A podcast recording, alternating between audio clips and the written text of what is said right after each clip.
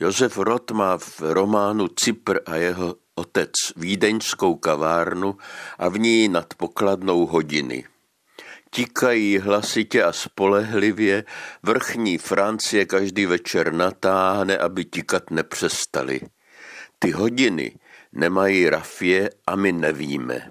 Nevíme, kolik by ukazovali, kdyby ukazovali. Jdou a jdou, v jejich útrobách plyne čas pravidelným během a my netušíme, kolik ho tam ještě máme.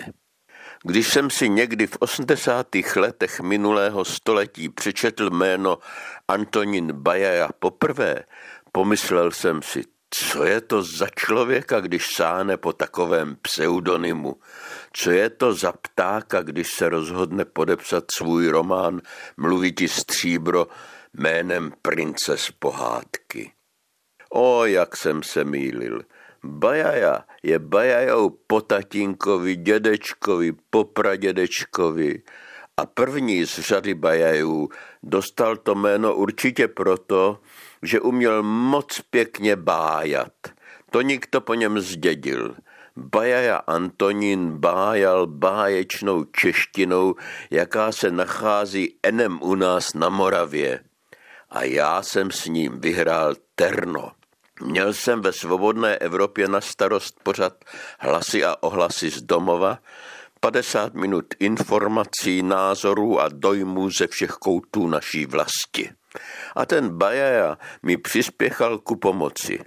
Pilně přispíval telefonáty na dálku a když se to báječné rádio přestěhovalo do Prahy, už to nebyly jenom telefonáty.